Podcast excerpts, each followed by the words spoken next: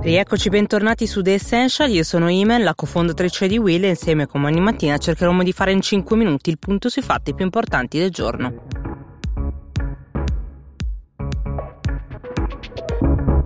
Dopo due mesi di lavoro, il comitato di esperti guidato dal manager Vittorio Colau, voluto da Conte per suggerire strategie per il paese, ha finalmente presentato al governo i risultati del lavoro svolto in tutte queste settimane. Il documento finale della task force di Colau si compone di 120 schede di approfondimenti suddivisi in sei settori: imprese e lavoro, infrastrutture e ambiente, turismo, cultura e arte, pubblica amministrazione, istruzione, ricerca e competenze, individui e famiglie. Il lavoro della task force potrebbe costituire una fonte da cui attingerà eh, il governo e il presidente per mettere nero su bianco tutte le proposte in vista degli stati generali dell'economia che inizieranno eh, giovedì. Eh, dentro al piano di Colau ci sono veramente tantissime misure, tra gli interventi più urgenti per esempio c'è la rimozione del contagio di Covid-19 dalle responsabilità penali eh, dei datori di lavoro oppure la promozione dello smart working, una deroga temporanea per consentire il rinnovo dei contratti a tempo eh, in scadenza trasparenza e eh, in materia di pubblica amministrazione, per esempio la costituzione di una piattaforma informatica che consenta alle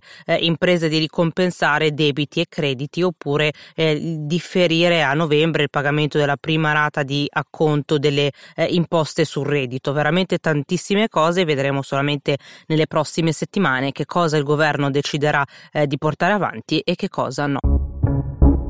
Michelle e Barack Obama sono state tra le grandi star nei discorsi di fine anno delle scuole americane che celebrano la fine di un percorso scolastico, come per esempio quello eh, del diploma, e l'ultimo evento virtuale l'ha tenuto l'ex First Lady che ha lanciato una maratona di contributi da Beyoncé a Malala per dare un accorato appello ai ragazzi a impegnarsi, a confrontarsi, a incanalare la rabbia di questi mesi in azioni positive. Anche Ivanka Trump, la figlia del presidente, avrebbe dovuto tenere un discorso davanti agli studenti dell'Università eh, del Kansas, ma il suo discorso è stato cancellato. È stata una decisione presa dalla preside che ha detto di aver risposto a una lettera da parte dei laureandi, ma anche dei suoi professori che le hanno chiesto di evitare la presenza di Ivanka in un momento così delicato, dal momento che eh, Ivanka non è soltanto la figlia del presidente, ma è anche consigliera dell'amministrazione eh, Trump, che è accusata eh, di aver eh, non gestito bene in questo momento le proteste e Ivanka stessa è stata accusata di aver preso parte eh, anche fisicamente alla passeggiata del eh, padre che ha fatto fuori dalla Casa Bianca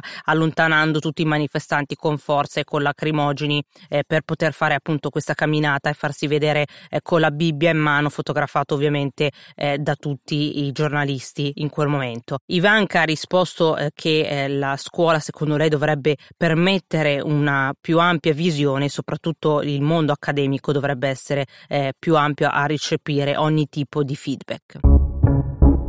Ma non ha avuto problemi solamente Ivanka, c'è stato anche James Bennett che si è dimesso da direttore della pagina delle opinioni del New York Times dopo aver permesso la pubblicazione di un articolo di un senatore repubblicano, Tom Cotton, che chiedeva eh, di usare i militari per fermare eh, le proteste generate dall'uccisione di George Floyd. Al suo posto è stata promossa la sua vice, ma eh, Bennett comunque rimane eh, sotto accusa non soltanto per la pubblicazione dell'articolo, ma anche per aver aver gestito molto male la crisi che ne è scaturita perché prima ha difeso la decisione, poi ha detto di aver ammesso effettivamente eh, di non aver revisionato bene l'articolo, che serviva un po' più di attenzione, salvo poi dopo uscire un'indiscrezione eh, che lo dava molto convinto al contrario della sua decisione e che eh, si era scontrato con un altro membro della redazione. Tutto questo fa scaturire ovviamente un dibattito molto acceso sul ruolo dei media oggi perché eh, dentro dentro alle redazioni tante eh, persone sono state richiamate in qualche modo all'ordine perché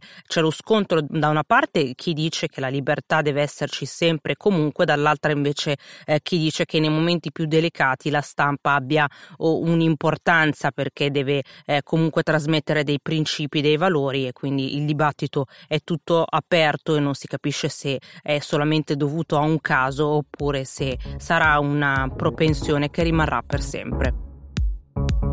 Bene, con questa puntata finisce di nuovo Essential. Noi ci vediamo come al solito domani con i nostri 5 minuti di notizie dall'Italia e dal mondo. Grazie per l'ascolto, a presto.